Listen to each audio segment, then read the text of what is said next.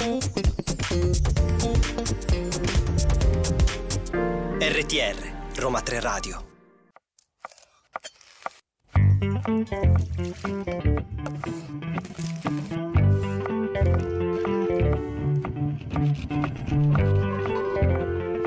La scienza in credenza. E benvenuti in questa nuovissima puntata della Scienza in Credenza. Io sono Alessandra, in compagnia c'è il mio caro Paolo. Ciao Paolo! Buon pomeriggio a tutti. Che bel ritorno. Questa sì. voce mia è familiare, sono io, che sono tornato. Sei proprio tu, sei tornato. Sono io, sono qua, che bello, non mi pare vero. Dopo una grande pausa. No, una grande pausa, mi siete mancati, ma adesso siamo qui, siamo pronti per una nuova puntata. Pronti, ovviamente cari. Parliamo eh, sempre di cibo, parliamo di scienza, parliamo di credenza, parliamo di... di tutto. Oggi parliamo di, eh, speriamo di non ridere, parliamo di cavoli. Eh, applausi. Mi sono, mi sono un sacco trattenuta, devo essere sincera. No? Parliamo sì, di cavoli, di broccoli, parliamo della famiglia in generale delle brassicacee, quindi subito eh, diciamo che è la famiglia botanica per, mh, che raggruppa broccoli, cavoli, verze, eccetera, ma poi vedremo nel continuate, dettaglio. Continuate ad ascoltarci su radio roma tre punto it, perché se volete sapere molto di più su tutta la grandissima famiglia appunto delle brassicacee vi diremo molte più informazioni. Io, visto che ci sto, ricordo i nostri contatti social: Facebook e Instagram Roma tre Radio con il tre a lettere, TikTok Roma, Roma tre Radio con il tre a numero. Ricordo di nuovo il nostro sito radio punto uniroma tre punto it e ascoltateci anche tramite podcast su Spotify e SoundCloud Roma tre Radio Podcast. Ora Paolo, innanzitutto come stai? Bene? Ti trovi bene in questo bene. microfono? Eh, sì, devo dire che non è cambiato nulla, tranne che il tavolo è un pochino spostato più in avanti. E ti dà fastidio questa cosa? Cioè, a, me, a me i cambiamenti anche microscopici mi... Cioè, io vorrei approfittarne anche per salutare Lavinia, la nostra regista, che ha fatto da speaker anche super versatile. No, grazie Lavinia, la salutiamo, eh, la salutiamo tantissimo. Da, mh, che purtroppo ha, vabbè, sa, ha avuto un problema, ha avuto pure un po' di infortunio, però si rimetterà sicuramente e tornerà a farci regia. Lavinia, grazie mille. Ora torniamo subito con la domanda. Ti è mancata la mia domanda? Da Oddio, me l'ero dimenticata puntata, la domanda, eh. aiuto. Lo so, lo so, vabbè, ma tanto sono sempre facili le domande che ti faccio io, Paolo. Quindi eh, fammi questa domanda. Innanzitutto, broccoli o cavolfiori? Chi ti piace di più? Veloce eh, domanda. Cavolfiore, cavolfiore. Cavolfiore, top. Ricetta col cavolfiore. Easy. Ricetta col cavolfiore. Ti propongo uh, una mh, semplicissima torta rustica. Ok. Con patate lesse sulla okay. base.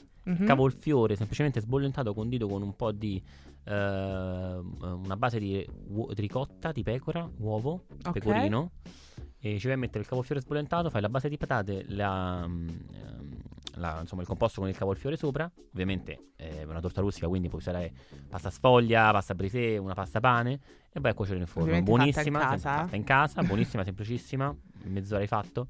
Bene, fantastica. Perfetto. Io ov- ovviamente ogni volta viaggio con tutte le ricette che ci dici, perché ricordiamolo, magari per chi non ti conosce male, però per chi non ti conosce Paolo è anche un cuoco, quindi un cuoco, ne sì. approfitto per chiedere sempre qualche chicchetta, qualche ricetta da, da preparare, così per entrare nel mondo poi della scienza un pochino più magari noioso. Esatto, invece adesso noi per iniziare la nostra puntata iniziamo subito con Angelina Mango con La Noia.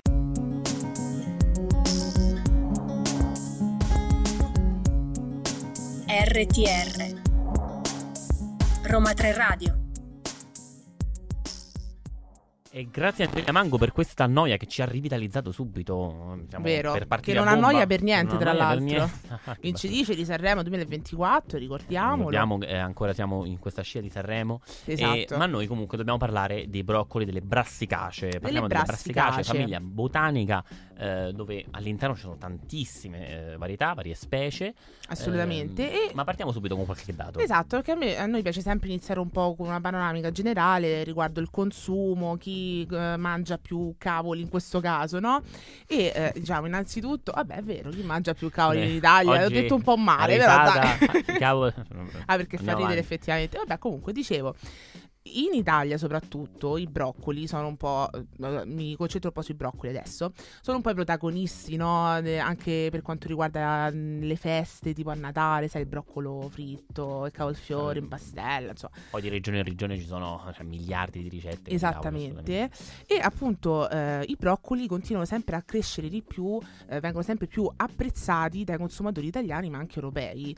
Infatti vi diciamo che l'Italia è al sesto posto nel mondo per produzione di questi importanti brassicacee e l'export è in continua crescita. Infatti ehm, è orientato principalmente appunto in Europa, in particolare in Germania, in Francia, Regno Unito, Paesi Bassi, Svizzera, ma anche Est Europa.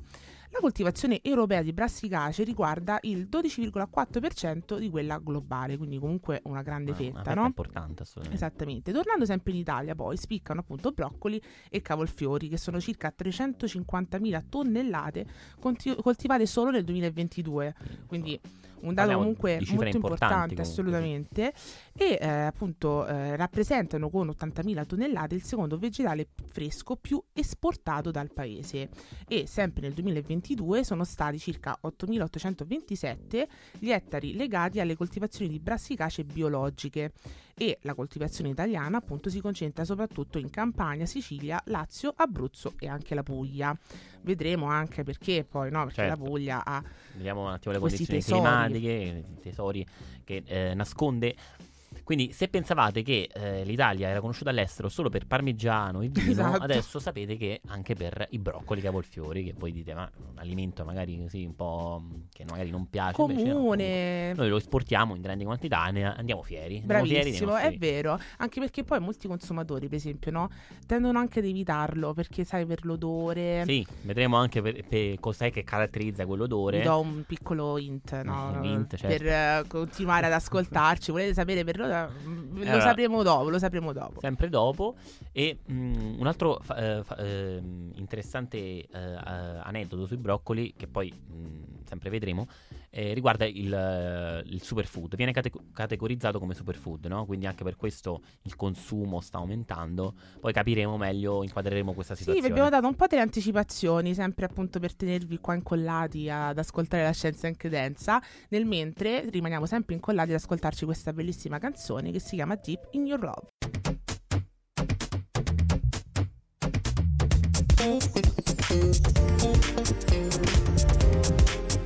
R T R Roma tre Radio. Grazie ad Adoc e Bebe Rex per farci ballare prima di iniziare a parlare eh, dell'origine della pianta del cavolo, no? E del, del broccolo, comunque di tutta la famiglia delle brassicacee, vero Paolo? Sì, perché poi non è neanche facile andare a classificarle.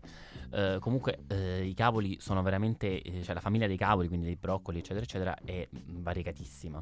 Eh, non solo ci sono specie diverse, ma come abbiamo detto la famiglia è eh, appunto la, la famiglia delle brassicacee, o anche dette crucifere, eh, crucifere per via del loro fiore che ehm, appunto ehm, ricorda, eh, cioè ha la forma proprio di una, di una croce, una foglia a croce, quindi una forma a croce che ehm, poi ha generato questo nome, appunto crucifere. E all'interno delle brassicacee non solo ci sono ehm, eh, vari generi, eh, ma eh, all'interno del, per esempio del genere brassica o, eh, c'è la specie oleracea, quindi che è la più importante, che contiene Eh, al, al suo interno numerose varietà botaniche, quindi una quindi famiglia molto estesa, molto estesa quindi non, eh, abbiamo genere, specie e all'interno della specie tante varietà. Poi eh, la Brassica oleracea diciamo è la specie più importante, ma poi ce ne abbiamo t- tante altre.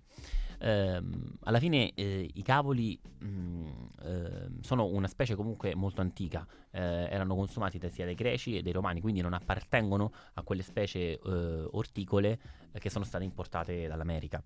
Esatto. Come il pomodoro, e, come il pomodoro ad esempio. Sì, poi ab- abbiamo delle appunto eh, troviamo la, la famiglia del, dei cavoli già ecco dal, dai tempi eh, del, anche degli Etruschi, no? Poi magari vedremo dopo. È uh, una, una verdura che veniva molto um, consumata perché aveva uh, assumeva un valore molto importante, specialmente per i greci. Sì, perché... un valore quasi divino. Esatto. Perché poi aveva queste proprietà, eh, avevano, avevano capito che aveva, aveva delle proprietà nutrizionali importanti, e quindi non spiegandosi bene il perché gli attribuivano appunto questo valore importante, questo valore eh, potente. Sì, come un dono degli dei, una medicina, no? Quasi, no?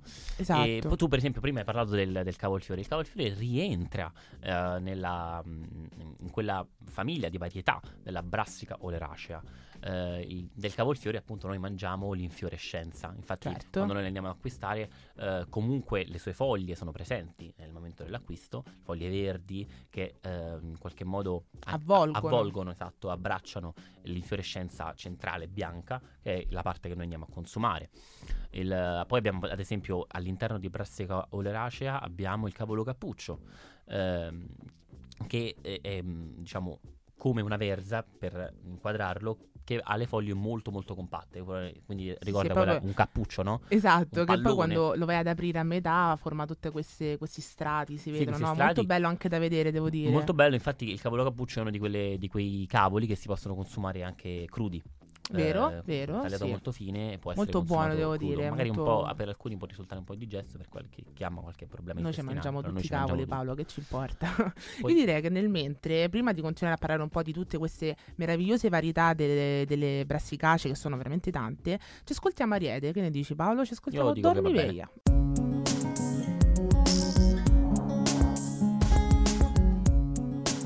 R T R Roma tre Radio. Cavoli, cavoli, ancora cavoli. Cavolo di Bruxelles. Non ce l'ho fatta, non ridere. Scusa Paolo, mi inizi così, cioè eh come beh, posso? Dobbiamo fare, tornare a bomba sui cavoli. Abbiamo il cavolo di, di Bruxelles che eh, mh, fa parte sempre di Brassica oleracea, quindi vedete quante varietà all'interno di una sola specie. Considerate che ci sono decine di specie e quindi boh, di varietà ce ne saranno migliaia, quindi è fantastica questa cosa perché uno è si vero. potrebbe nutrire solo di cavoli e mai finire di assaggiarli tutti. Vedi, sai che bello, però sai che mi è venuto in mente adesso questa cosa che ehm, le ultime puntate nostre la Scienza in Credenza stiamo sempre facendo verdure, tuberi, quindi è come se stessimo facendo una sorta di veganuary, però Vega- febbraio veganuary. Attenzione, abbiamo citato il Gabrielli Gabrielli lo salutiamo, lo salutiamo, il nostro caro amico. Io spero veramente che eh, tornerà, torni, tornerà, torni tornerà come ospite tornerà, ma torniamo ai cavoli. Cavo- poi abbiamo Eh, per esempio anche il cavolo rapa, e poi finiamo qui con eh, questo elenco infinito perché non finiremo sì, mai. Sì, perché appunto sono tantissime, noi vi diciamo quelle diciamo un po' più conosciute e anche un po' più particolari. Cavolo il rapa. Cavolo rapa perché poi qui ehm, rimaniamo nella può, può confondere la cosa perché rimaniamo in Brassica oleracea con il cavolo rapa, sì. che è quello simile un po' al cavolo nero, no? Ehm, però eh, la Brassica rapa è proprio un'altra specie ancora a cui appartengono per esempio wow. i broccoletti. Ok, perfetto. Broccoletti che a Roma si chiamano broccoletti, in Campania si chiamano friarelli e al sud le cime di rapa, quindi attenzione perché poi che qua bontà, eh, devo dire, sono eh. un prodotto agroalimentare tradizionale, quindi un P A T, un quindi P A T. Un prodotto che ha un riconoscimento a livello europeo, a livello proprio di tradizione eh, territoriale del, del prodotto. Abbiamo un'altra un'altra piccola chicca chicchetta, e, un'altra vabbè. definizione perché e... non abbiamo solamente i D O P, i G P. Potremmo fare, potremmo fare addirittura una puntata incentrata totalmente sui broccoletti e sulle cime di rapa perché là ci sarebbe tantissimo da dire. Un piccolo spoiler questo. Piccolo vale. spoiler, cioè nuove, nuove idee in diretta. Nuove idee in diretta. Ma torniamo sempre torniamo ai broccoli. I fiori. I, fiori, I, fiori. I, I fiori, perché uno dice il cavolfiore, tu hai visto il fiore? No, hai visto l'infiorescenza. Vero? Però in uh, alcuni cavoli uh, appunto Il, nel momento della fioritura eh, compare questo bellissimo fiore giallo eh, che diciamo eh, appunto come dicevo prima ha quella forma a croce che quindi d- prende il nome prende poi il nome poi della famiglia delle crucifere, no? Mm-hmm. Quindi poi vabbè ovviamente eh, i fiori cambiano da, da varietà a varietà, quindi abbiamo eh, insomma un, sì, sempre un caleidoscopio di colori. Bello, mamma mia. Paolo, vedi quanto ci sei mancato pure con le tue immagini meravigliose su, sul cibo. Anche se devo dire la mia è stata un'ottima sostituta eh, perché poi... poi come tutte le piante i cavoli fanno, eh, producono anche il loro frutto perché è fiore e poi c'è anche il frutto come ogni Ovviamente. pianta eh, fa eh, che è una siliqua o siliqua. Adesso io spero che non ci sia nessun botanico che ci ascolta. Lo diciamo in entrambi i modi così ce le laviamo le mani e vai. E questo fiore di forma allungata che ricorda un po' il baccello dei piselli, no? Dove all'interno ci sono appunto i vari semi che poi la pianta utilizzerà per la, per la sua riproduzione. Perfetto, e... adesso ci diamo ancora più carica con Ozzy Osbourne per continuare poi a parlare di cavoli.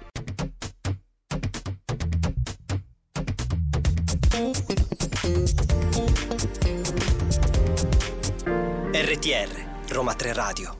Ed eccoci tornati, la Scienza in Credenza, Alessandra e Paolo, e parliamo di cavoli, brassicacee e eh, abbiamo nominato tantissime varietà. iniziamo a parlare proprio della fisiologia dei cavalli. Dei cavalli, no, vabbè, non ce la faccio. Dei cavoli, scusate. Alessandra, ehm, niente, oggi è puntata così. Di... È andata così, di dai. Lingua. Così, non è la okay. sua lingua madre, l'italiano. Lei in realtà è... Io sono austriaca. Sì. Così. Vabbè, torniamo a vabbè, parlare di cavoli. Allora, torniamo a parlare di cavoli. E eh, iniziamo appunto proprio dalla, dalla botanica. Ehm, diciamo che l'induzione a fiore dei cavoli è generalmente dipendente dallo stimolo dovuto alle basse temperature, quindi un fattore super importante per le piante in generale, ma adesso nello specifico dei cavoli è la temperatura. Sono specie che amano il freddo fondamentalmente. Esattamente, infatti sono definite come specie biennali, cioè al primo anno formano foglie e fusti e al secondo anno formano il fiore e i frutti. Quindi se coltivate dei cavoli state tranquilli se il primo anno non vedete subito il, il prodotto da mangiare. Esatto, non vi demoralizzate. Aspettate il secondo anno e poi vedrete che spunterà il vostro bel cavolfiore. Vero, infatti poi come dicevi tu, lo stimolo del freddo permette di far passare le piante dalla fase vegetativa a quella riproduttiva e nel secondo anno di crescita i cavoli sviluppano l'asse fiorale per formare un'infiorescenza a racemo. Allora, l'infiorescenza a racemo sarebbe semplicemente un'infiorescenza ehm, con appunto eh, semplice, allungata, con molte piccole...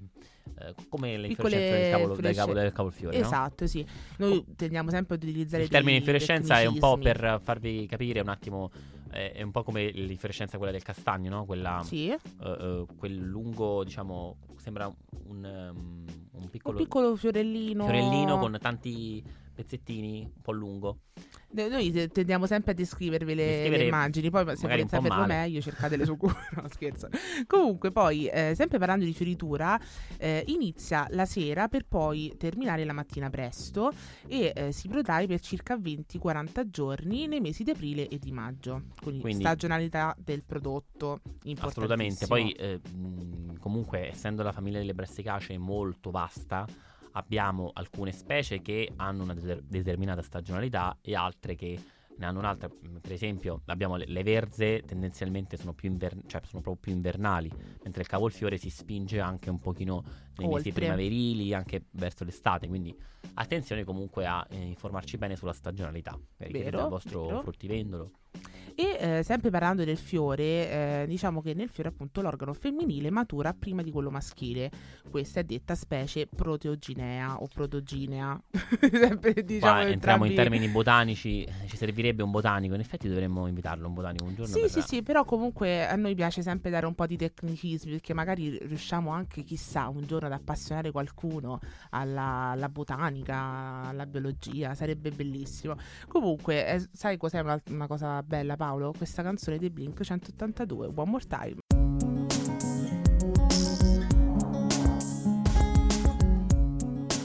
R T R Roma tre Radio. Quindi i broccoli, i cavoli e eh, le, le verze, brassicacee. le brassicacee eh, sono mh, spesso consumate anche per un motivo nutrizionale, come avevamo accennato prima. Assolutamente sì. Qua dobbiamo fare un attimo di chiarezza. Vai. Quindi sui superfood. Ehm, qui è molto chiaro l'Istituto, l'Istituto Superiore di Sanità, dal quale abbiamo preso queste informazioni, no? Sì. Eh, allora, in, iniziamo intanto con il termine superfood. Che cosa si intende? Si fa riferimento ad alimenti composti da sostanze nutritive che sono mh, particolarmente benefiche per la salute. In generale non c'è una definizione precisa. Esatto, c'è una categoria di, di cibo. Però attenzione, perché si tratta in realtà spesso di slogan prettamente pubblicitari, diffusi per promuovere l'acquisto di alcuni alimenti specifici.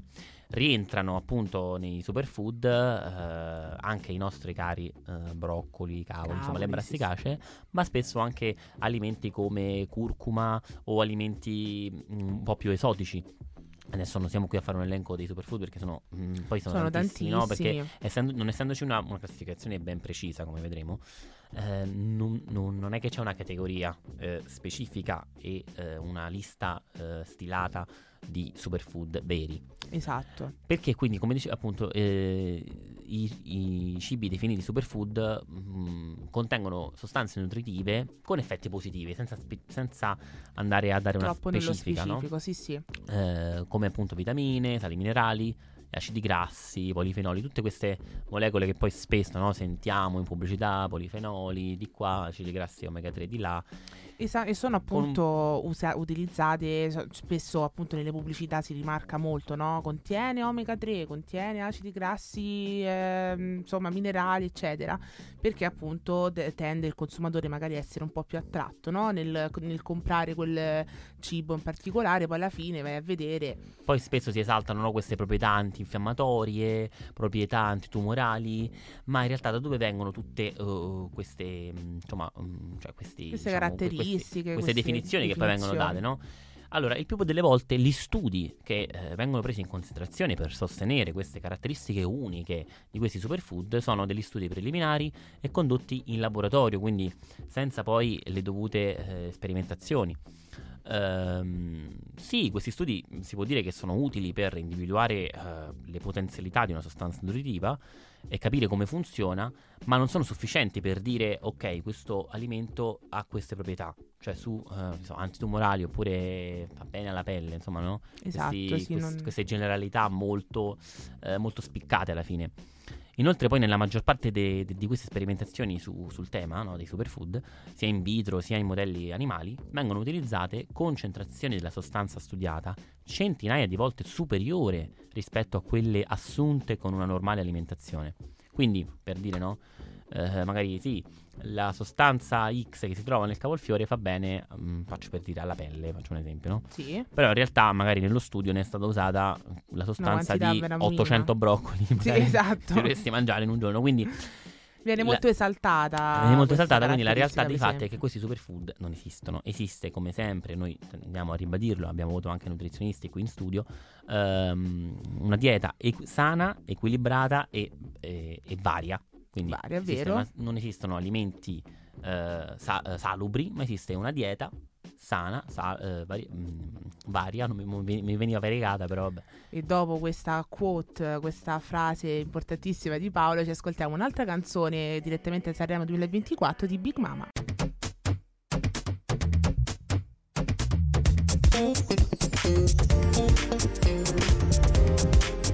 R T R Roma tre Radio. Non ti fa dormire, Paolo. Paolo non ti fa dormire, no, no scher- neanche l'odore dei broccoli quando vengono cucinati. A Vero, hai ragione, ne parlavamo all'inizio, no? Perché molti consumatori tendono anche a non comprarli i broccoli perché sai, ma c'è tutta la puzza a casa, per esempio, eh, invece male. Male, perché allora, i, i composti che generano questi odori sono i composti solforati, no? Che poi sono anche un po' quelli della cipolla, no? Eh, che in cottura poi eh, vengono rilasciati e insomma generano questo. Ci sono i vari gradevole ri, odore. Questo gradevole odore di broccolo, di cavolo. Eh, ci sono i vari rimedi della nonna, no? Per non generare questi odori. Sai che non li cioè, conosco. Per esempio c'è lo spicchiodaglio all'interno. Mm. Però rimangono rimedi della nonna, bisogna capire se funzionano davvero. Io non no, ho mai provati perché a me non io. dà fastidio. Ah, vabbè, perfetto. Ma neanche a me in realtà, perché comunque sai, sì, è un odore forte, però alla fine poi quando te la vai a mangiare questa esplosione di sapori che assolutamente ti fanno dimenticare l'odore. Ma poi un modo di ehm, per esempio non, cioè di utilizzare tutto del broccolo, come un po' abbiamo, ne parlammo noi con i carciofi, sì. Quindi noi rimaniamo sempre in tema spreco, no? Spreco alimentare è esatto. un'attua- una cosa attuale, mh, purtroppo molto ancora pre- presente. Gli sprechi alimentari sono tantissimi e noi cerchiamo di combatterli, cerchiamo di combatterli per, per esempio con il, uh, con il broccolo, con il cavolo, no? Tutte queste verdure che hanno questo, diciamo, mh, chiamiamolo torsolo, anche se tecnicamente non è giusto, però torsolo centrale, sì. Spesso viene buttato perché è duro. Allora, quello che possiamo fare per utilizzarlo al meglio è ehm, tagliarlo, quindi dividerlo dalla parte più tenera, più morbida delle infiorescenze, delle gemme, no? Mm-hmm. Quelle, eh, gemme superiori. E lo andiamo a fare a pezzettini piccoli e a eh, cu- stracuocere, stracuocere in, okay. in pentola con un po' d'acqua, diventa non bollirlo, diventa piano piano eh, morbidissimo. Quando mh, sentiamo che è molto morbido si, spia- si schiaccia con una forchetta come se fosse una patata lessa, sì. Lo andiamo a frullare e abbiamo ottenuto un'ottima crema di eh, cavolfiore, di broccolo, che poi possiamo andare a unire alla pasta per renderla più cremosa oppure mangiarcela così come se fosse una vellutata. E, insomma, capito, andare a utilizzare il tutto della, quindi eliminare solo un piccolo pa- anche le foglie le foglie quelle che avvolgono l'infiorescenza, sì. Possono essere utilizzate per quelle sono troppo fibrose per essere mangiate, ma per fare un brodo vanno bene, magari ah. Dobbiamo fare un risotto al cavolfiore, usiamo le foglie per fare il brodo e per cuocere il risotto. Vedi che bello, io per esempio questa cosa non la sapevo. Devo provare a fare la vellutata con il, il torsolo del, del broccolo. No, ma poi, perché poi comunque quando lo andiamo a comprare noi lo paghiamo, ricordiamocelo, perché il peso, quello fa peso è... Vero, vero. Quindi, Quindi sempre, esatto, importantissimo, noi per quanto possiamo, riusciamo ogni, ogni puntata a dirvi di evitare di sprecare il no, cibo. Perché poi lo paghiamo, quindi c'è cioè, sì, ma poi è un fattore anche economico, no? Perché spesso la gente magari non lo sa, no? I consumatori eh, vanno a sì, casa e prendono... Sì, perché c'è duro, butto, eh, è vero, invece no. È vero. Invece no, mi raccomando, evitate di sprecare il cibo, anche perché eh, sono dei, dei prodotti meravigliosi, sono buoni interamente, quindi mi raccomando, fate la vellutata col torso di broccolo, come dice Paolo, e nel venti ci ascoltiamo Giolé con Lazza, Takagi e Ketra.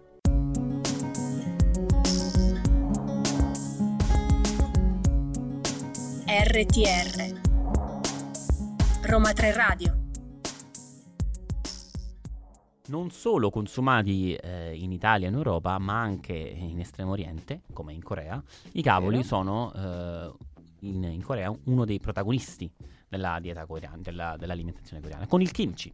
Immagino sicuramente kimchi. kimchi. Per chi non lo conoscesse, il kimchi è questa eh, in realtà il kimchi non è propriamente eh, fatto solamente con il cavolo, ma è una verdura fermentata in generale, no? Sì. È un metodo di preparazione di verdure. Però la più diffusa è appunto quella eh, fatta con il cavolo, con una specie eh, che è detta cavolo napa. Quindi, cavolo di Pechino, mi pare. O cavolo di Pechino, giusto? O anche pezzai, che appartiene alla cultivar della Brassica rapa, quindi eh, l- la stessa la specie, no, della, del broccoletto che abbiamo detto all'inizio. Esatto, sì. E, questo cavolo napa eh, ricorda un po' la lattuga romana come forma, però ha le foglie che mh, sono simili alla verza, quindi con queste penature eh, molto distribuite sulla foglia e foglie molto dure, resistenti. Infatti lo rendono molto croccante. Molto giusto? Croccante. Il kimchi preparato con il cavolo napa risulta croccante. Eh, dovremmo fare una puntata proprio incentrata sul kimchi, perché sì, c'è tantissimo da dire, perché poi c'è anche tutta la questione della fermentazione, no? A noi tanto amica, con Vero. i lattobacilli, eh, i vari, tutti i microrganismi. Andiamo un po' a analizzare quali. Lo faremo, lo faremo, lo faremo. promesso. Oggi ormai è un brainstorming, oh, brainstorming su questa puntata. E poi anche una caratteristica importante il kimchi, no? Perché è molto piccante, giusto? Molto piccante, molto speziato, come un po' tutta la cucina, la cucina e l'alimentazione coreana. Eh, però risulta abbastanza leggero. Però. Io ci vado molto d'accordo col kimchi, devo essere sincero. Vedi, io non l'ho mai mangiato, non l'ho mai assaggiato, quindi... Dopo questa ah, puntata approfondiremo. approfondiremo. E una cosa che eh, mi piacerebbe molto approfondire anche è un po' la storia, no? Del, dei cavoli e dei broccoli, perché è molto interessante, eh, perché diciamo che la famiglia dei cavoli, a cui il broccolo appunto appartiene, era molto amata dagli etruschi, che ne apprezzavano sia il gusto che appunto le proprietà benefiche. Eh, questa an- antica civiltà di abili navigatori era dedita alla coltivazione e grazie appunto agli etruschi e ai loro famosi commerci nel Mediterraneo il cavolo arrivò anche ai Fenici, ma anche agli antichi greci, come diciamo all'inizio, no? Che per i greci il cavolo, il broccolo era un, quasi un dono degli dei. Sì, un, un dono divino, perché non, non si capacitavano di come uh, avesse queste capacità appunto nutrizionali molto importanti, no? Esattamente, appunto per le proprietà benefiche. E altri grandi amanti dei cavoli erano anche gli antichi romani, tanto che il noto naturalista Plinio il Vecchio, tra il ventitré e il settantanove dopo Cristo, scrisse di come questa civiltà usasse coltivarli e anche cucinarli, e proprio a loro va attribuito il merito della creazione della prima varietà di broccoli. Questo è molto importante e interessante, che è detta il broccolo calabrese. E, e stranamente i romani non si inventarono, cioè non, non, come si dice, non selezionarono il cavolo, il broccolo romanesco, ma quello calabrese, calabrese quindi diciamo, capito, cioè, comunque l'impero romano era molto eh, esteso, esteso, quindi eh, possiamo un po' capire com'è. Vero, esatto. E adesso direi che ci ascoltiamo un attimo Olivia Rodrigo.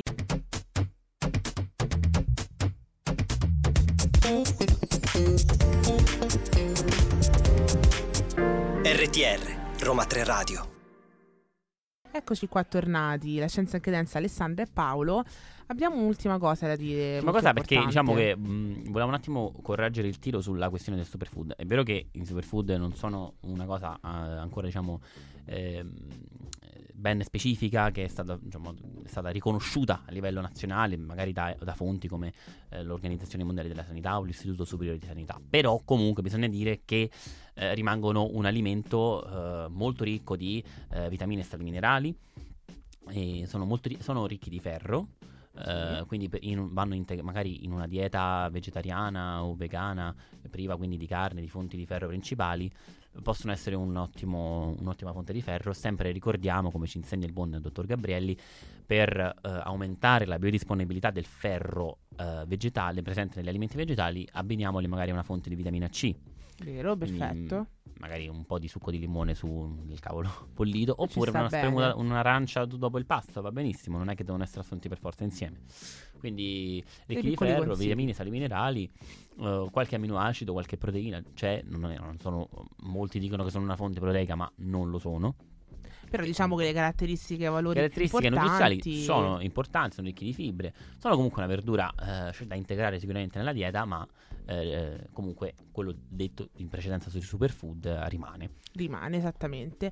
Bene, perfetto, io direi che dopo questa ultima precisazione purtroppo salutiamo tutti i nostri carissimi ascoltatori, perché siamo giunti alla conclusione anche di questa puntata, e io ne approfitto per eh, ricordarvi tutti i nostri contatti social. Seguiteci su Facebook, Facebook e su Instagram, ci trovate come Roma tre Radio con il tre a lettere, TikTok Roma tre Radio ma con il tre a numero.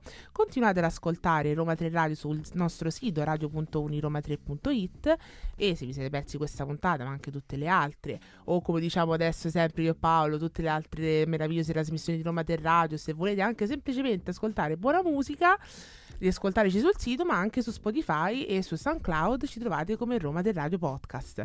Ora facciamo piccoli saluti, Paolo, vai, salutiamo. Saluti, salutiamo se, eh, Lavinia, eh, Lavinia Lavinia che ci sta ascoltando da, da casa, da lontano, la nostra eh, regista Stefania. Stefania, grazie mille per aver sostituito Lavinia. E, e i nostri ascoltatori, perché vi diamo appuntamento, certo, al prossimo di voi giovedì. Chi saremo noi? Esatto.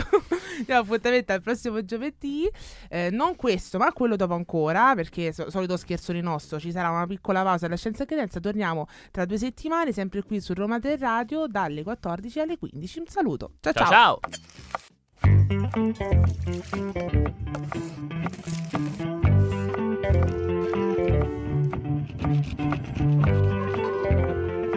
La scienza in credenza.